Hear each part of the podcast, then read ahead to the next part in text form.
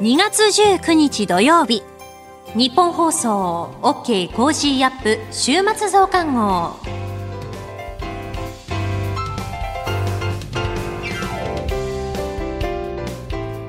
日本放送アナウンサーの新業一華です。 OK コージーアップ週末増刊号、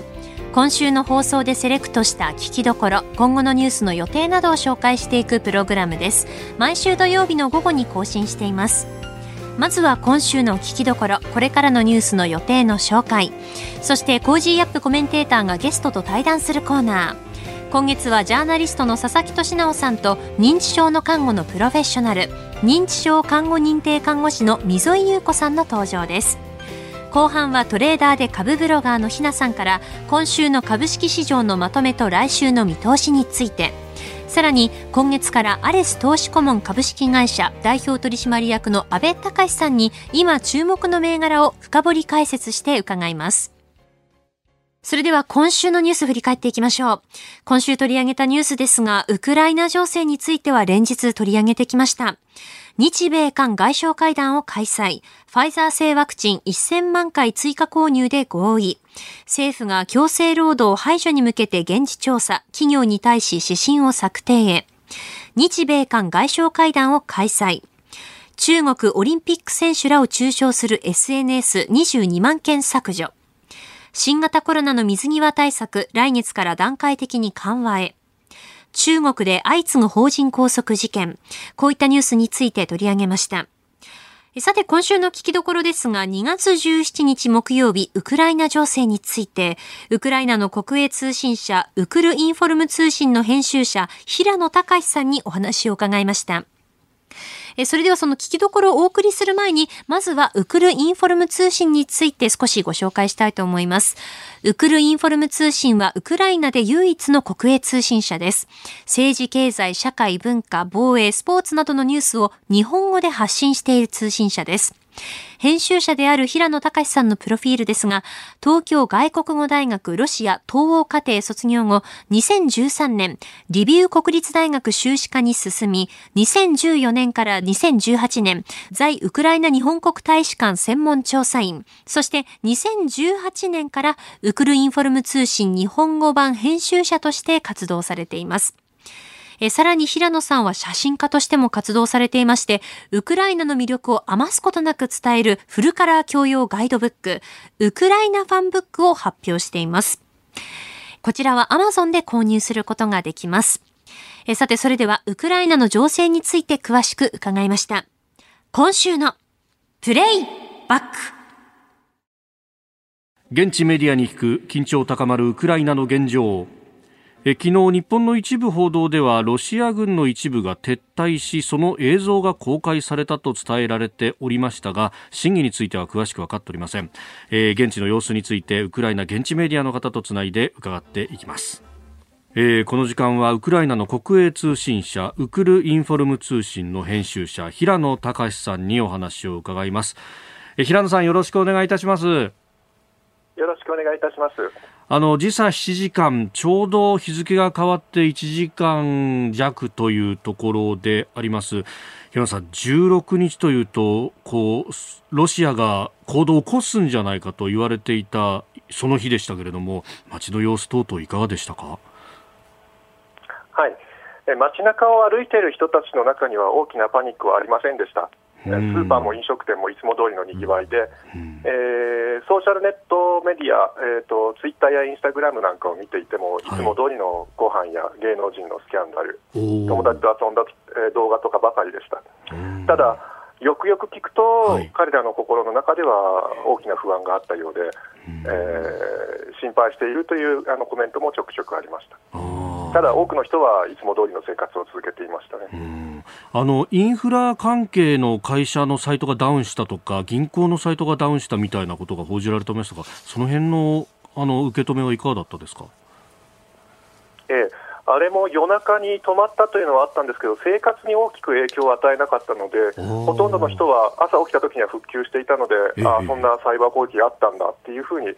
あ受け止めていましたね。もちろん担当のサ イ, サイバーの人たちは、はい、サイバーセキュリティの人たちは困っていたでしょうけれど、うんうん、ただ割と早い段階で復旧していましたね。うーん、あの平野さん、記事の中でも様々指摘もされていますけれども、まあ、日本で報じられるこのウクライナに関しての情報というので、まあ、あの間違っている部分も結構あるということも発信されてますけれども、あのロシア語話者の人たちはロシアと近いみたいなことがよく言われるんですけど、これどうですか？いや、それは私はロシアの偽情報だと思っています。あの典型的なもので、えー、ウクライナは東西で分裂しているというものがあるんですけれど、うん、はい、えー、つまり聞いたことが、えー、お聞きになったことあると思いますが、えー、東部はロシア語話者で親ロシア、はい、西部はウクライナ語話者で親ヨーロッパ、うん、でウクライナはふたつの極端に異なる地域があるかのように語るものです、えー、これを私は偽情報だと指摘しています、うん、実際にはウクライナでは多くの人がバイリンガルなんですね。うーん、えー、ロシア語を毎日に使う人でもウクライナ語が話せないとか、はい、ウクライナ語が嫌いだと思っているわけではなくて、えー、場面によってウクライナ語とロシア語をスイッチできる、切り替えることができる。で、毎日ロシア語を使っている人の中でも、えー、ロシアのことは悪い侵略国だと思っている人はたくさんいます。東部ではウクライナのロシアの武装集団と戦闘している人もロシア語話者はたくさんいます。うーん、もちろんロシアのことを好きだっていう人もいるんですけれど、はい、そこも気をつけないといけなくて、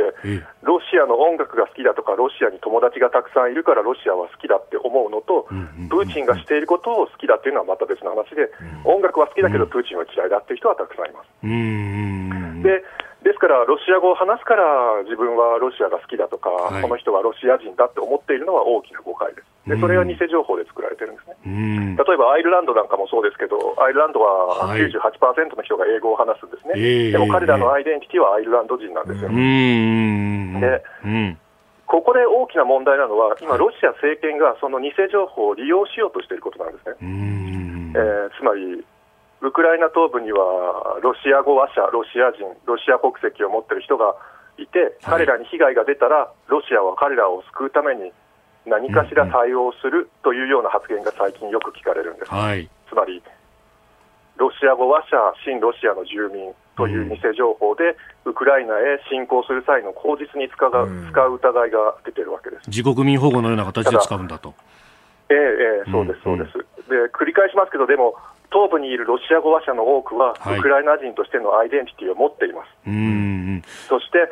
一番重要なことは、はい、ロシアがどんな偽情報を持ち出してきても他国に対する侵攻は侵攻で絶対に許されないということだと私は思います。うんうんうん、あの平野さんの非常に説得力があるなと思ったのが、それをこうエピソードでももちろんお話しされるんですが、あの世論調査なども引きながら、はい、そういうこう調査も出てるんですよね。たくさん出てます。えーうん、えー、スタジオにはあ経済学者飯田泰之さんもいらっしゃいます。明治大学の飯田でございます。よろしくお願いします。はい、よろしくお願いいたします。一方で、そのウクライナの中でむしろロシアのロシア軍の、まあえー、助けじゃないですけれども、うんうんうんうん、心待ちにしている親ロ勢力があるんだという情報を、日本ではロシアの専門家と呼ばれる方の中で一部そういった言及をされる人が多い状況なんですが、そういった中で日本のメディア、どういうふうに変わっていく必要あると思われますか？はい、私はまず現場で本当に人、えー、みなあの現地の人たちがどう思っているかっていうのをちゃんと声を聞くべきだと思いますね。そこまで行ってえー、思い込みじゃなくて偏見を取り除くために、えー、実際の人たちがどう思っているのか、実際の人たちが何を望んでいるのか、えー、もちろんロシアのことを待ち望んでいる人がゼロだとは思わないですし、うん、ただみんながロシアのことを待ち望んでいるとも思わないです。うん、そこはきちんと、えー、報道機関が取材をして話を聞いて、実際どう、どういう人たちがどういうことを考えているのかっていうのを伝えていかなければいけないと思います。その一方で、やはりどうしても関心事になってしまうのが、侵攻は今時の場合ごくごく感想ベースで良いんですけれども、ロシアからの侵攻をあり得るとお考えですか？えー、と軍の撤退の話、先ほどありましたけれど、はい、えー、撤退は確認できていないということで、国境の周りには軍が残っているということは、いつでも軍の侵攻ができる状態は今も続いているということですので、可能性はなくなっていないと思います。引き続き毎日よく注意し続ける必要があると私は思っています。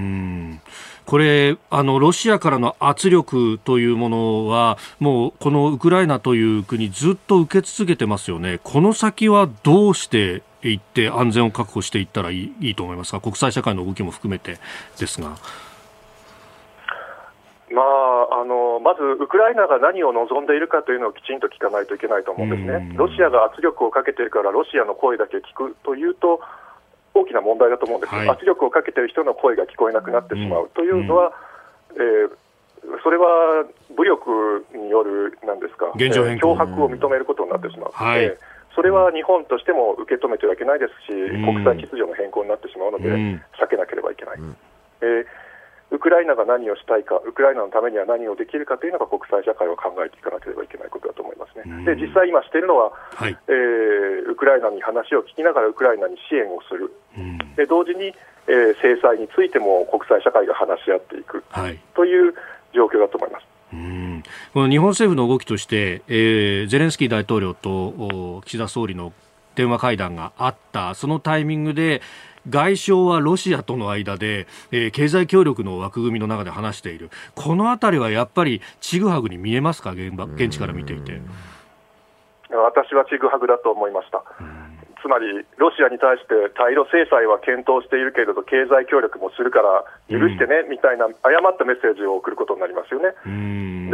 で、えー、おととい岸田大臣はゼレンスキー大統領と電話したときに、はい、力による一方的な現状変更は断じて認められないと言ったのに、うんうん、同じ日に林外務大臣はロシアに幅広い分野で日露関係全体を発展させたいと言ってました。うん、そうしたら今苦しんでいるウクライナの人たちからしたら日本政府は二枚舌に見えますよね。うん、もう本当日本のイメージがそうなると悪くなるだけだし、こいつら何考えてんだっていうことになってしまいますよね。これは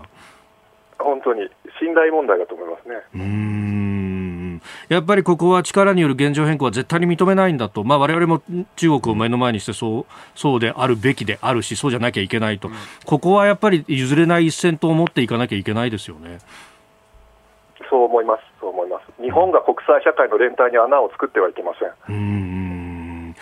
あの平野さん、ね、えー平野さんご自身はウクライナでこう取材を続け、そして発信を続けると、今後もそういうお考えでいらっしゃいますか。はい、まあ、仕事ができる環境というのをつくあの整えていかないといけないですけれど、あの今後の状況を見ながら、はい、えー、情報発信というものを第一に考えていきたいと思っています。あの本当に今日も貴重なお話の数々ありがとうございます。またあのいろいろ伺わせていただければと思いますので引き続きよろしくお願いします。よろしくお願いいたします。ありがとうございます。現地朝あの夜遅くにすいません、ありがとうございました。ありがとうございました。えー、ウクライナの国営通信社ウクルインフォルム通信の編集者平野隆さんにお話を伺いました、まあ、あのロシア語話者がいるから、うん、ロシアに近い地域がいっぱいあるんだみたいな言説とかね、うん、その辺もいや、ね、よくよく考えてみるとわけわかんない話ですよね、うんうんうん、で日本語喋る反日的な人なんてたくさんいると思うんですけどねそうだ、言語っていうものは内心を全て表すもんじゃないっていうのは確かにおっしゃる通りですよね。この後はこれからのいっしゅうかんのニュースの予定とコメンテーターがゲストと対談するコーナー。後半は今週の株式市場のまとめと来週の見通しについて。さらに今注目の銘柄を深掘り解説していただきます。どうぞ最後までお付き合いください。モ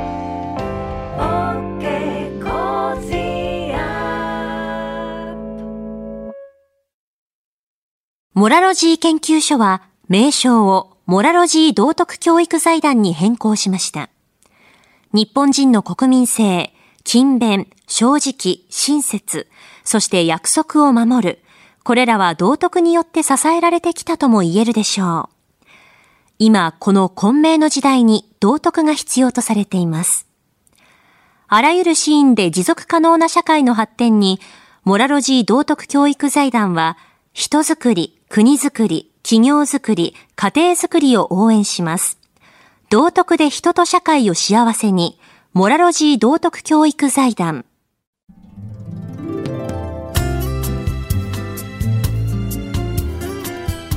OK コージーアップ週末増刊号。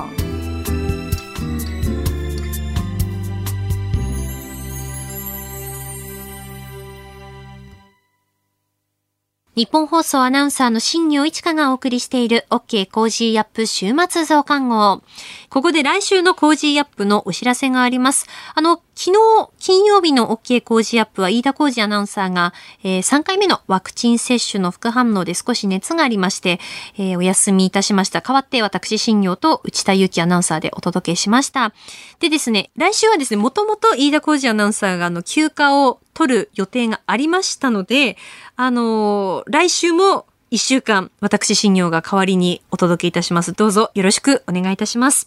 にがつにじゅういちにち月曜日は、ジャーナリストの須田慎一郎さん。にじゅうににち火曜日、ジャーナリストの有本香里さん。にじゅうさんにち水曜日は、数量政策学者の高橋洋一さん。にじゅうよっか木曜日、ジャーナリストの鈴木哲夫さん。にじゅうごにち金曜日は、外交評論家で内閣官房参与の三宅邦彦さんです。コメンテーターの皆さんにはろくじ台から登場いただきまして、ニュース解説をしていただき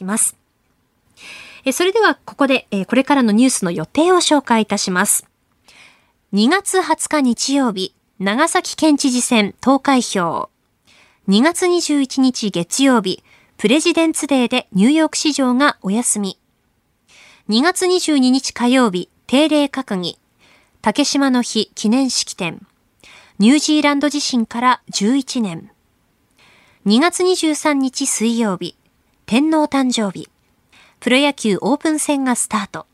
J リーグルヴァンカップ開幕。にがつにじゅうよっか木曜日、石川県知事選告示。にがつにじゅうごにち金曜日、定例閣議。小池都知事定例会見。気象庁さんがつからごがつのさんかげつ予報を発表。この後はコメンテーターがゲストと対談するコーナーです。ジャーナリストの佐々木俊直さんと認知症看護認定看護師の溝井優子さんの登場です。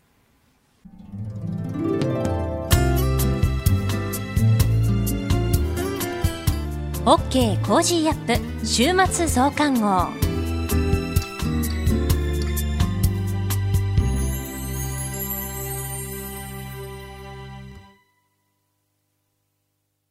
モラロジー研究所は名称をモラロジー道徳教育財団に変更しました。日本人の国民性、勤勉、正直、親切、そして約束を守る、これらは道徳によって支えられてきたとも言えるでしょう。今、この混迷の時代に道徳が必要とされています。あらゆるシーンで持続可能な社会の発展に、モラロジー道徳教育財団は、人づくり、国づくり、企業づくり、家庭づくりを応援します。道徳で人と社会を幸せに、モラロジー道徳教育財団。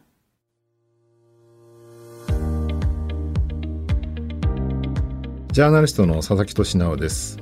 この配信は日本や世界を取り巻くさまざまな問題を掘り下げる対談番組。今回のお相手はモラロジー道徳教育財団の高齢者施設にお勤めの認知症看護認定看護師の溝井優子さんです。よろしくお願いします。よろしくお願いいたします。はい。えー、溝井さんは認知症の看護のプロフェッショナルとして、えー、高齢者施設などで認知症の方のケアを実践されてきたんですけれども、これまで経験したね、様々な症例あるいは患者さんで印象的だったケースとかを少しお伺いしてもよろしいでしょうか。はい。まず最初にはちじゅう代の女性ですけれども、えーえーまあ、あのこういった方大勢経験があるんですけれども、あの施設に入居された後、うん、帰りたいっていうことでですね、うんうんうん、エレベーターや玄関の前で張り付いて、えー、で騙された、家族に捨てられたっていう思いでですね、うんうんうん、大騒ぎされる方大勢いらっしゃいますね。うん。この方はそのはちじゅっさいの女性はどういう原因の認知症なんですか。アルツハイマー型認知症だったんですけれども、うんうんえーまあ、あのご本人のその怒りを抑えることができない、感情をコントロールすることができない、うんうんうん、なのでもう食事を食べないとかですね。あ、それはもうハンストみたいな感じなんですね。はいはい、それが原因で今度は脱水症状が出てきたり、えー、あもうはちじゅう代だとね、ちょっとした表紙で体調崩されたりとかされますもんね。はい、そうですよね。施設の中でこういう状態になると、えー、すぐ病院と違ってすぐ点滴ができるとか、うんうんうん、お薬があるとか、えー、そういうことではないので、えー、一旦ケアの力でみんなでですね力を合わせてどういう状況なのかということを話し合いながら、うんうん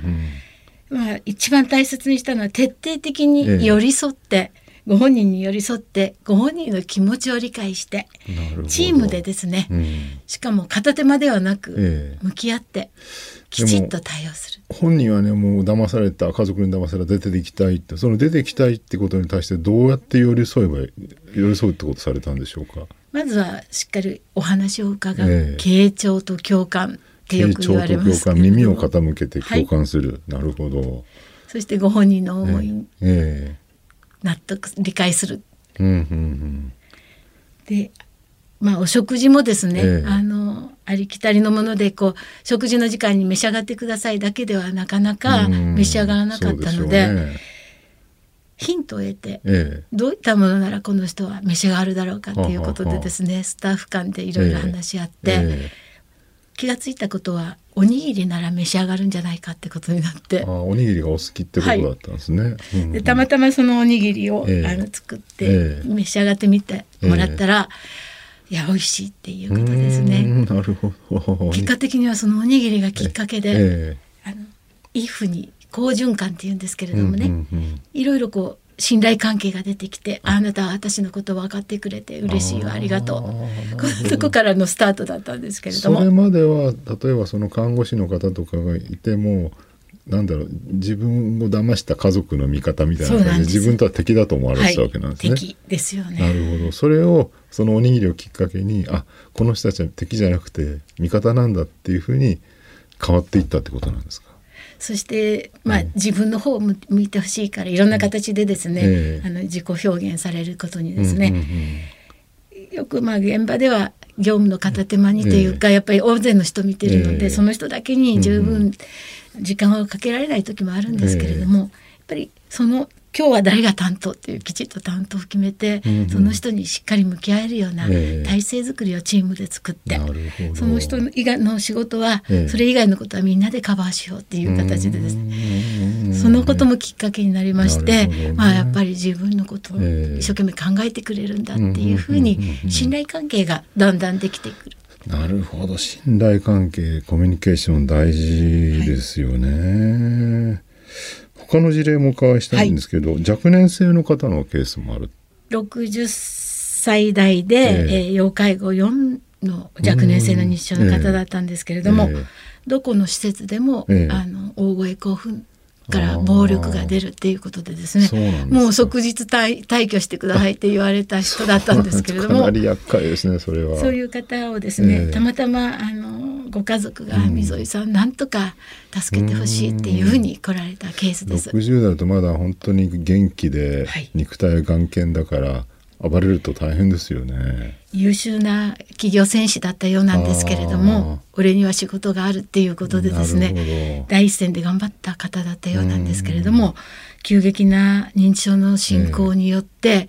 えーえー、見当識障害っていう、まあ、時や場所が分からなくなってしまってですね、で退職されて、はい、ってことなんですね。やむを得ず退職して、ただ高齢者の施設だけは入りたくないっていうことでですね、自分は高齢者だと思ってないですもんねろくじゅう代ぐらいだとね。ご家族にですね、えー、やっぱりあの手を挙げたりとか興奮されることがあったんですけど、ご家族もギリギリまで在宅で、えー、あの介護されたんですけれども、えー、やはりもうどうにもっていうことでですね、そうですよね、施設入居されたケースです。どう対応されたんですか、はい、これは。で、まあ、あのご家族からはですね、うん、今までの施設ではあの強力な抗精神病薬っていう薬を、うん、精神科の薬を使って抑え、それによってもう過鎮静って言って体が固まってしまったりですね、あのこう表情がなくなったり、そういう状況になってしまうということでですね、なんとか薬を使わないで、えー非薬物療法的にって言うんですけれども、まあ、薬を使わないで、ええ、その人の、まあ、生活を見ていけるような介護をしてほしいっていうことで依頼を受けました。薬を飲めば暴れないけれども、逆にそれによってね、その表情がなくなったりとかってことが起きると、はい、かといって薬が切れるとやっぱりその、ね、大声出されたりとかするようになっちゃうわけですよね。これはどうされたんですか。まずはあの、はい、薬、非薬物療法、ええってっていうことでですね、うん、薬を使わないためにですね、うん、何ができるかっていうことでですね、うん、環境を整えました、うんうん、安心して快適に暮らせる、うん、で、うんうん、その方が今まで暮らしてきた生活環境と同じような環境を施設の中でお部屋の中を整えて、うんうん、昔お父さんのために買ってきた絵とかですね、それをお部屋に飾ったりとかですね、うんうんうん、写真かご家族の写真を飾ったりとかですね、家から持ってきて、はい、ってことですね、うん、生活の継続っていうんですけれども、えー、環境をこう整えることによって、うんうんうん、少しでもご本人が昔のことを思い出して、えーえー安心されたりですね、うんうんうんうん、落ち着かれたり、なるほど、そういう環境づくりをまずしました、ね、それで実際に少し落ち着かれたものなんですか、はい、それからですね、ええ、サインを見逃さないっていうことをやったんですけど、うんうん、ちょっとズボンのベルトに手を当てたらトイレかなとかですね、ええ、あ、なるほど、眠そうにされたら早めに横になっていただくとかですね、ええ、そういうことをですねスタッフ間で、ええ、カンファレンスっていうんですけれども、うんうんうん、話をしながら、ええ、介護の仕方をみんなで共通に認識をして介護してまいりました、うん、あ、そうなんですね。あとは、えー、朝みんなで担当者を決めて、えー、あのご本人と一緒に歩く、えー、それからギターが大好きだったので、えー、お好きなギターの曲を弾いて差し上げるとかですね、えー、脳が活性化するようなことを働きかけをいっぱいしましたね。あの神経科の先生によると、硬、うん、いせんべいを、うんうん、かじることで脳を刺激するのもいいよっていうふうなお話もいただいたので、ご家族からお持ちいただいて、おせんべいとか時にはステーキとかそういうのをお持ちくださいましたけれども、それでご本人が楽しくですね、あの脳を活性化することを、なるほ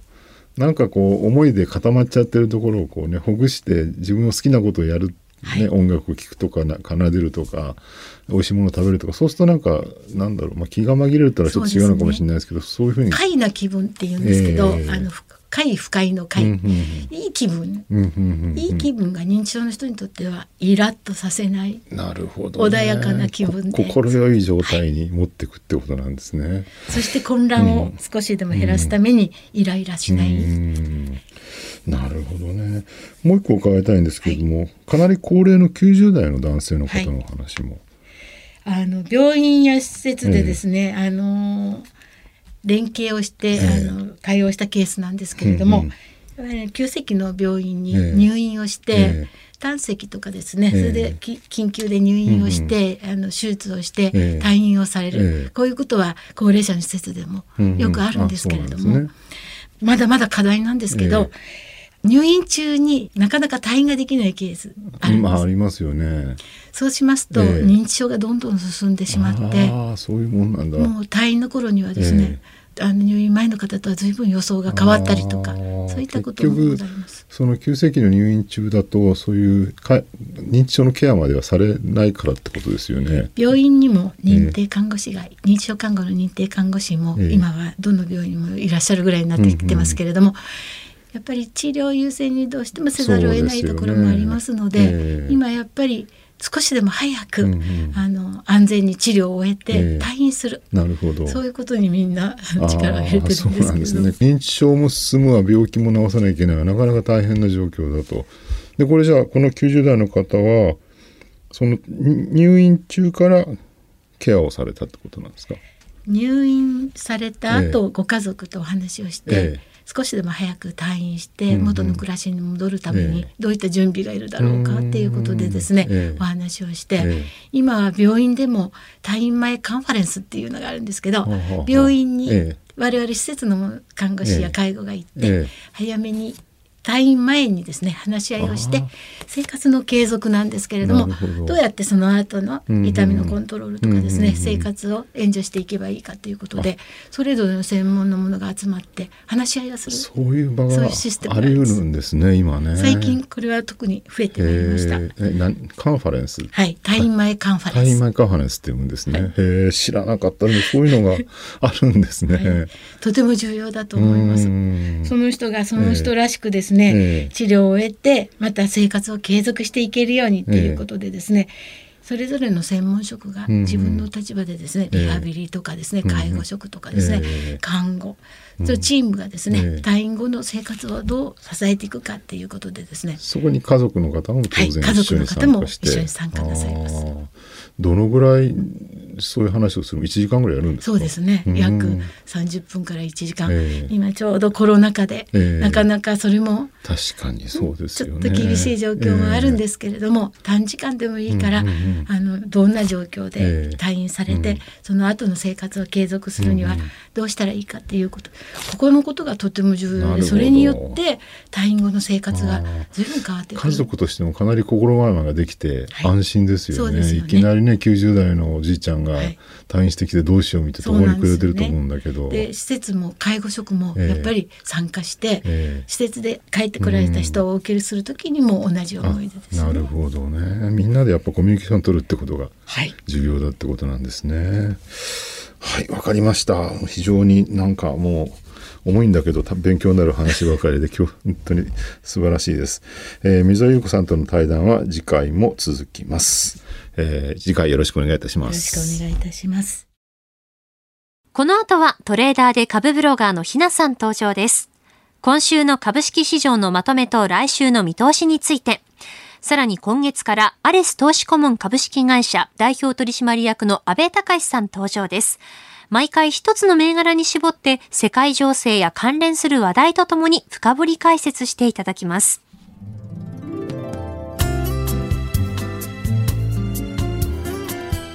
OK コージーアップ週末増刊号。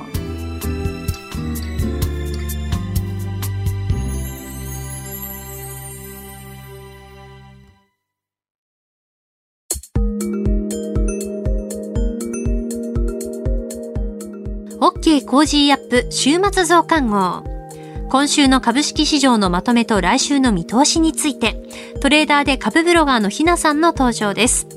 ひなの株ブログではおすすめの銘柄、株の話や投資情報など発信しています。ぜひこちらもチェックしてみてください。それではひなさん、よろしくお願いします。はい、ひなです。今週も個人投資家の視点で今の株式市場をお伝えいたします。今週の一つ目のポイントは、ウクライナ危機と軍事銘柄です。今週の日経平均株価は、ロシア軍の一部撤収の報道を受けて持ち直したものの、その後、米政府と NATO が撤収は確認できないと否定的な見方を示し、さらにロシアの国営通信社が、ウクライナ政府軍が親ロシア勢力に対して砲撃を行ったとの報道で、先物が大幅に下げるなど、ウクライナ情勢に関するヘッドラインに振り回された一週間となりました。国内では防衛関連と呼ばれる石川製作所、細谷化工、飽和工業などが買われていましたが、ロシア軍撤収の報道からは売り込まれる動きとなっていました。国外ではアメリカの軍需産業銘柄、ロッキード・マーチン社の株価が有事の先行指標になると言われています。同社の株価は上昇する場面もありましたが、これが下がり始めるようなら、戦争は回避の方向という判断材料になり、回転感と見ることができますね。地政学リスク上昇の時に強くなっていく銘柄は、何かが起きていることを教えてくれる銘柄です。しばらくはこれらの銘柄は監視しておきたいなと思っています。二つ目のポイントは、資源、石油、不動産関連は短期資金です。ロシアは過去、ジョージア侵攻でもクリミア侵攻でも情報工作を行っており、今回もウクライナ危機を演出することで、原油や天然ガスなど資源価格を高騰させることが狙いなのではという見方を新聞で目にしました。足元では国内の資源関連株である三菱商事、三井物産、住友商事の旧財閥系商社さん銘柄は昨年来高値を更新しています。また、ウクライナ情勢の緊迫化とともに原油価格も上昇し、石油関連のインペックスや石油資源開発の株価は高値更新していましたが、緊張緩和から一転、売られる展開となっています。ウクライナ情勢に一喜一憂する相場ですが、世界的な金融引き締めなどの金融市場の不透明感も強く、個人投資家の資金は外的要因を受けにくい内需関連株に流れています。野村不動産ホールディングスや清水建設など、不動産や建設関連株が買われています。不動産価格の上昇などから、来年度も好業績が期待できること、また、為替リスクが少ないので、足元では人気化しやすくなっています。ですが、景気に左右される銘柄ですし、今は逃げ足の早い短期資金の値動きには敏感になっておくべきと思います。来週のポイントは、アフターコロナ関連です。アメリカはにじゅういちにち、ワシントン誕生記念日のため休場。国内もにじゅうさんにちの天皇誕生日で休場となります。個人投資家は材料難から買い手控えの姿勢が強まりそうです。ウクライナ情勢を受け、来週にも ジーセブン 緊急首脳会合がオンライン形式で開催される模様です。一方では、国内でのオミクロン株の新規感染者数が減少に転じたことから、アフターコロナ関連と呼ばれる旅行、レジャー、外食に関する企業の株価が動き出しています。はつか日曜日には、にじゅういち道府県でまん延防止等重点措置の期限を迎えます。沖縄県、山口県などごけんは措置を解除する予定です。世界各地で経済活動は再開に向かい始めていますね。行動制限の緩和に伴い、旅行需要の回復も期待されますので、関連銘柄の動向には注目しています。今週の相場格言 ごパーセント 逆行注意。江戸時代の米相場の格言です。買った株が ごパーセント 下がったら損切り。逆に上げ続けた時も高値から ごパーセント 下がったら利益確定という教えです。投資ルールはじゅうにん十色なので必ず ごパーセント でなくても良いのですが、一つルールを決めておき、迷った時の指標にすることは大切です。以上、ひながお伝えしました。それでは私に続いては、今月からアレス投資顧問株式会社代表取締役の阿部隆さんにご登場いただき、今注目の銘柄を深掘り解説していただきます。阿部さん、今回からよろしくお願いいたします。はい、よろしくお願いいたします。今回解説いただく銘柄は何でしょうか？はい、今回ははちぜろごはち三菱商事について解説いたします。皆様、こんにちは。株式投資で夢と安心、そして楽しさをお届けする、アレス投資顧問株式会社代表の阿部です。私のコーナーでは、今話題となっている銘柄やテーマ株を深掘りし、相場感や今後の展開を分かりやすくお伝えしていきたいと思いますので、よろしくお願いいたします。早速ですが、最近生活に身近なところで物価が上昇してきた実感はありませんか？例えば、ガソリンや灯油、電気代、パスタにカップラーメンなどの食品もじりじりと上がってきています。今後も物価上昇がさらに加速する可能性もあり、今回はインフレに強い企業というテーマではちぜろごはち三菱商事を取り上げてみます。資源、機械、食品など事業は多岐にわたります。インフレで価値が上がるコモディティを多く扱っているため、三菱商事に限らず、大手総合商社はインフレで株価が上がる筆頭と言えるでしょう。今月とおかに発表されたいちがつの米 シーピーアイ 消費者物価指数は、市場予想前年同月比 ななてんさんパーセント を上回る ななてんごパーセント となり、約よんじゅうねんぶりの水準となりました。急激な物価上昇の背景には理由があります。にじゅうねん早々からの新型コロナウイルスショックにより、世界の中央銀行が金融政策により大規模な量的緩和を実施したことで、ありふれたマネーが株式市場へ流れ込み、米国株においてはダウ平均が史上最高値を更新するまで大きく上昇することになります。一方、世界経済が立ち直りを見せ始めると、旺盛な需要に供給が追いつかないというサプライチェーンの混乱などが発生したことで、インフレが加速。さらにここへ来て、ウクライナ情勢が緊迫化したことで、原油価格はなんときゅうじゅうドルを超えるなど、インフレに拍車がかかっております。米パウエル エフアールビー 議長は、これまでインフレは一時的であるという判断を繰り返し、量的緩和政策を続けてきましたが、いよいよ来月じゅうごにちから開かれる エフオーエムシー で量的緩和政策を終了し、利上げに踏み切ることが予想されています。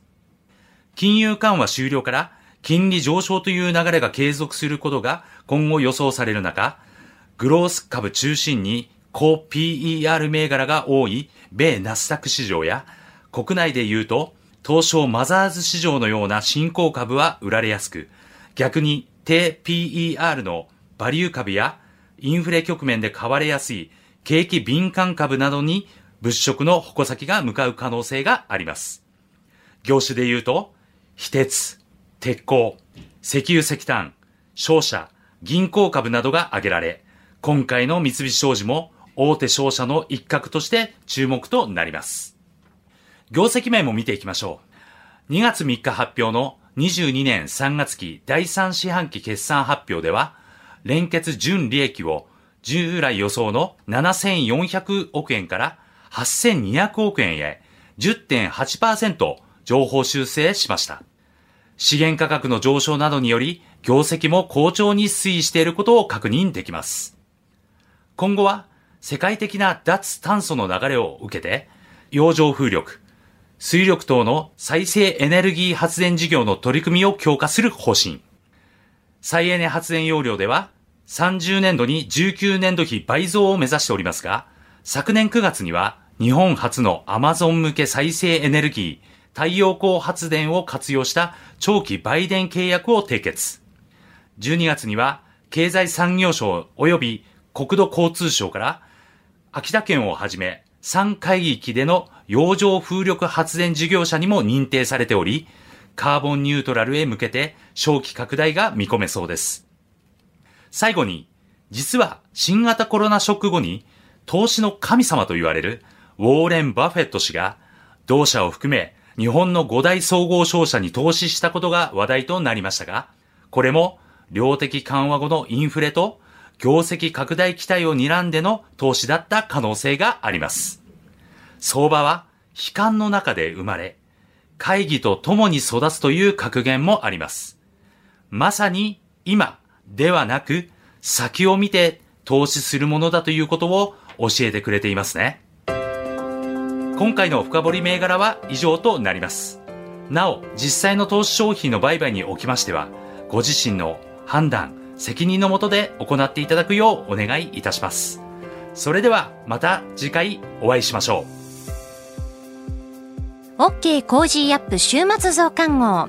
ひなさんによる今週の株式市場のまとめと来週の見通しについての情報、そしてアレス投資顧問株式会社代表取締役の阿部隆さんに今注目の銘柄を深掘り解説していただきました。アレス投資顧問は関東財務局長金賞だいさんぜんきゅうじゅうさんごう登録の金融商品取引業者です。会える投資顧問として顔が見えるアドバイザーによるマンツーマンサポート体制をご用意。年金不安など多くの方が抱えているお金の不安を解消し、安心して豊かな人生を歩んでいただけるよう様々なサービスをご用意しています。アレスのホームページで無料メルマガに登録いただければ、今相場で話題の注目銘柄を毎営業日ゲット。また、個人投資家に分かりやすく相場動向をお伝えする YouTube 阿部隆の投資 ティーブイ も毎週配信していますので、ぜひチェックしてください。えなお、情報提供する金融商品のお取引では相場変動などにより損失を生じる恐れがあります。契約締結前交付書面などを十分にお読みいただき、内容をご理解の上お取引ください。あなたと一緒に作るニュース番組、日本放送飯田浩司の OK コージーアップ、平日月曜日から金曜日朝ろくじからはちじまでの生放送です。ぜひ エフエム 放送 エーエム 放送はもちろん、ラジコやラジコのタイムフリーでもお楽しみください。 OK コージーアップ週末増刊号、ここまでのお相手は日本放送アナウンサーの新業一華でした。